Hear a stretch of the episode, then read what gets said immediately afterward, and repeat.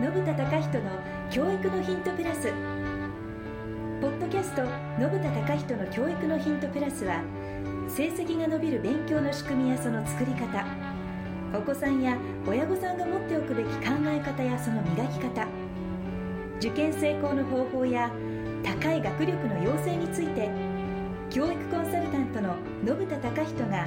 リスナーの方々の疑問に直接お答えする形でお伝えする番組です学びを喜びに変えて社会をとことん活性化する個別指導学院トコが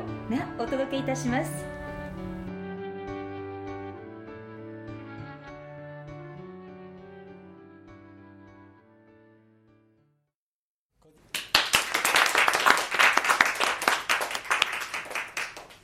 信田隆人の教育のヒントプラスベトナムコンシェルジュのリー・ホギです、信田隆人ですえー前回はいとうん同様、えー和高校に来ておりますゲストはい、はいゲストの方も来てますオーディエンスの方もいらっしゃいます公開収録ですねそうですねはい2回目ですね2回目はいで今回はゲストはこの和高校の副教師長副教室長の久保さんです自己紹介からどうぞはい今年の4月から和高校の副教室長になりました久保直樹と申しますよろしくお願いしますよろしくお願いしおま願いしすますいいですあれねシンプルな自己紹介いいですいいですねね ありがとうございますもうちょっとなんかあるのかと思った期待された分だけそうそうそうシンプルにきましたねそうですねさすが、、はいい切り返しですえこのはい4月からはいじゃあ大役ですねはいいきなり大役に就かせていただいて素晴らしいえこの4月からとこの3月までは何をされてたんで東久留米校の方で大学生講師として4年間学生の指導に当たらせていただきましたはすか4年間やってたんそうでですかすねはい大学ね入ってからはい4年じゃ間あずっとねもう、うんその講講師業というか、うんまあ、塾業っていううんのうかんな、そういう意味では、まあ、もちろんねプロ中のプロでで今回卒業されてそのまま、えー、と就職された、あそそうでうですすかねすごいですうんまあそうだよねそのままというかい、ねそうですねそうただあのあの小林学院どこに就職するためにははい最低少なくとも2社からの内定をもらってなきゃダメだよってあ言ってあるのそうなんですねそうかそうじ就ゃあ活をしなきゃいけないんだよねはい就活はちゃんとして2社内定を、ちゃんともらってそねの後ですね、はいその後にお話をさせていただきましたあそういうプロセスがあったんですねあったんですねそれは大変ですねそうあの就塾活系じゃない塾系ですかね塾系じゃないですじゃないとはころで、うわすごいじゃあ一般のういんわゆる就活ですね就職活動をやって、二2社も出して、2社蹴ってそうそうそういうやっぱりこう企業訪問というかね、うん就活やっていろんな企業を見てやっぱりいい企業もあるしあこんなとこもあるのかなっていうのもあるしねそれをやはり積んそうでで,、もやっぱりこう教育でやっていきたいという気持ちが揺るがないのであれば、い、いよね、はいうん、素晴らしいですありがとうございます、教実際そう実際さいろんな業界見てたけども、はい教育でやっていこうと思ったのっていうのはどういうところなの最後と以前と杉並区立の中学校で初めて民間の校長先生になったいはいはい藤原和弘さんはいのお話を聞いて、そうですねあの今の、まあ、教育制度っていうのが、まあ、1から100っていうのを作る教育制度になっていて0から1っていうのを、まあ、なかなか作るような教育制度になっていないのでそちらに、まあ、僕も従事させていただきたいなと思いましてこちらの教育業界に来ましたあーなるねそうだね0101と110とかほどうん10から100とか、そうですね、確かに今の教育制度はねなかなかいろいろ親としても考えるところはございますはいが、はい、素晴らしい志で塾業界、はい、いいですね、はい、素晴大らしきな志を持ってありがとうございます大変良いと思います素晴らしい01志向かそうか、はい01思考ねなるほどそういうのをこうやってみたいなっていう、はいとかねじゃあ日本も教育の転換期にあって、はいまあ、今までは1から10とか10から100でよかったけれどもないところから1を生み出そうっていう教育はい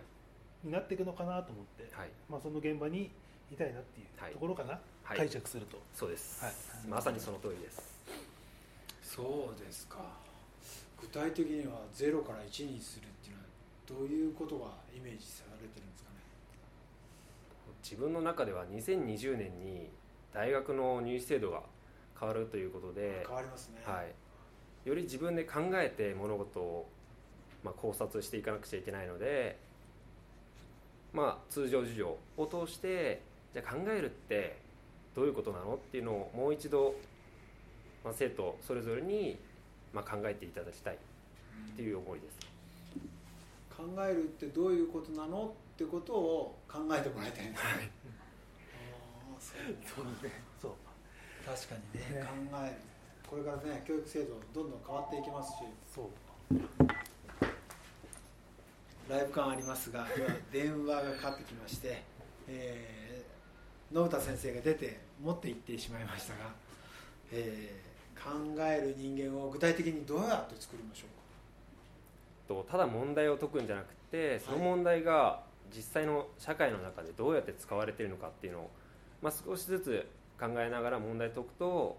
まあ、考える力はもちろんつきますし勉強っていうのも面白くなると思うんですよね。うかそうですね、はい、そうかそうやって考える力を伸ばす、えー塾をはいやっていきたいとはいいうことで、教育に携わっていくっていう方向で決めたんですねはい、素そ晴うらでしいですす。はい、塾長帰ってきま せんがはい皆さんからもお笑いも出てますが何かえっ、と久保先生に質問ございませんかあれしないないって首振るのやめてくださいそれではえっ、と4年間はい塾の講師をされてて、はい、あやっちゃったみたいなのを言える範囲で教えていただければと思うんですけやっちゃったことですどねやっ。ちゃったまあ失敗しちゃったことみたいなのがあればまあ、いろいろあるんですけど。あいろいろあるんですか、はい、いろいろあっちゃうんですけど。はいまあ、そうですよね初めてはいやったことにはね最初からうまくいくわけはないですからまあ、やっぱり最初の頃は生徒のモチベーションっはい、ていうのをどうやってあげるかっていうことに悩んでまして。どうやって解決できたんですかそれも先ほどの、まあ、考えるっていうことにつながるんですけど、あそうですかまあ、実際に先生としてその教科例えば数学だったら数学っていうのが実際の社会の中で使われどう使われてるのかっていうのを、まあ、説明することで少し身近に感じることができるように教えてきましそうですた、はい、じゃあ失敗しちゃった子もモチベーションまた上げ、復活できて、はその数学がすぐ好きになってはい勉強していってくれたってこはい、と、4年間講師をされる方っていうのは多いんですか、とこではね比較的多い方なんだよあね、そうですうか、ん、長く続けてくれる人が多いです、そもそも大学1年生で、もういきなりじゃあ講師になろうと思って入ってきた理由みたいなのあるんですか、と大学受験を終わってはい、すぐにと個別指導学院とこの方から、まあ、講師として来ないかというふうにお誘いをあ、はい生徒さんだったんですね、はいそうですか、はいその時の個別指導学院どこのはどうでしたかまあ、まだそんな規模も大きくなくて、はああそういうことですねい、東久留米校と赤塚校しかなかったんですねでその時に、まあ、入れさせていただきまして、うーんはい、でも4年間続けるっていうのはこれ2つお二人に聞きたいんですけど、まあ、軸側の秘訣もあれば、えー講師として続ける側の秘訣もなんかあるのかなと思うんですけどじゃあまず講師として先生講講師として4年間続けられた要はまあ分かりやすく言うとアルバイトで来てるわけじゃないですか、そうするとアルバイトっていっぱいありますよね、はいあ大り学ま生すのアルバイト、はいそれを4年間続けられたなんか秘訣みたいなのがあったんですかまあ一言で言えば、はいまあ、大学受験でお世話になったので、うーんまあ、その分、ま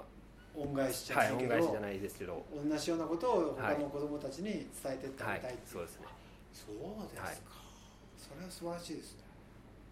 い心も入るし、そうね、力も入るし、うんうん、はいさっきの考える子供たちを作っていく、これは軸側からすると4年間働いていただく、はいなんか方法というかあ秘訣みたいなうん話、秘訣はねこれ教師長なんでねあ そう教室長教室の代表者そうそうそうの人次第とそう東久留米の教師長は丸山先生だったかな、はいうんやっぱり教師長と講師の関係性がすごく大きいんでねあそうですよねそうそうそうまあアルバイトで来ていただいてるとはいえ、うんうんまあ社会そうなんのです一よ員として働くので、はい上司と部下というかそうそうそう管理者とうんメンバーみたいなそうです関係が大事ってこと大事だから最初は東久留米から始まったんでね東久留米一つしかない時は私は塾長でもあったけれどもまあ教師長役もやってたわけですよ、はいはいそうですうん、ねだか、らやっぱりその時も大学生講師が来てくれてさはいせっかく来てくれたら私は4年間ややってもらいたいもんねそうですねそうせっかく来ていただいたらやそうそうってそうもらいたいですねうんやってもらいたいそれはなん経営的になんとかとかっていうことじゃなくてせっかく変わったんだから4年間やってみたいよ一緒にねそれはね、そうなんでこう続けてもらいたいからさ自然とこう関係性を持とうとするよねうーんそれがコミュニケーションだったりはい何かの価値提供だったり例えば就職するってやったらじゃあ就活、ね、業界分析とかはい企業分析のお手伝いしてあげたりあともうちょっと広いお話をしてあげたりねうーんっていうのもあるし、まあ、12年生だとまだ就活ってこともないから大学生活のこととかさサークルとか授業どれ取るとかっていうレベルからねうーんいろいろとこうあるやりますよね塾やることの楽しさとかそうですねそうまああアルバイトで来てくれているそうそうそう先生方に対して、うんえー塾側その先生方うもそうですねフォローしてってあげるうと、ん、だからそれがやっぱり教師長のスタイルがあるからみんなあそうですね、だから私は、まあ、身近なところで言ったら飲み会に行くとかはい 家に呼ぶとかねああそう家に呼ぶやってたよやってたやってたあああのそうですかそうワインが好きだから一緒に飲むとかさはい、うん、冷蔵庫から出してきて、じゃあ丸山先生もそういう今感思じっだったたあ久保も来たことあったよね、はいあったよな、 はいそうそう、あったよね行、かせていたあだじきゃあます久保先高生いワインも飲んでくんだよ、これがまた、野村先生の家なりワインつい開けちゃったんだよな、あれ、はいをじゃあ今度はぜひここにいる皆さんで一緒に行きましょうだからいろん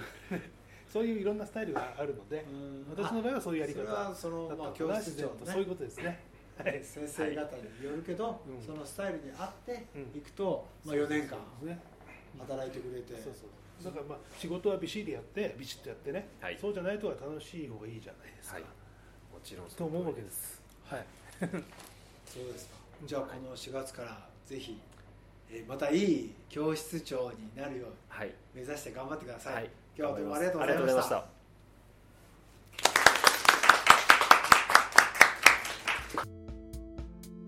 今日のポッドキャストはいかがでしたか番組では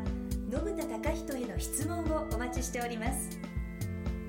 ウェブサイト個別指導学院トコのお問い合わせフォームからお申し込みください URL は http コロンスラッシュスラッシュ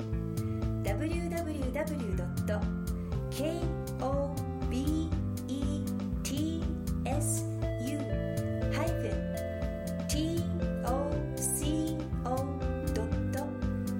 u-toco.com URL は http コロンスラッシュスラッシュ www. 個別 -toco.com それではまたお耳にかかりましょうごきげんようさようなら This program was brought to you by 個別指導学院 TOCO Produced by 15で話せるベトナム語著者リー・ホギ制作協力レムトラックナレーションさゆりによりお送りいたしました Talk to you next time!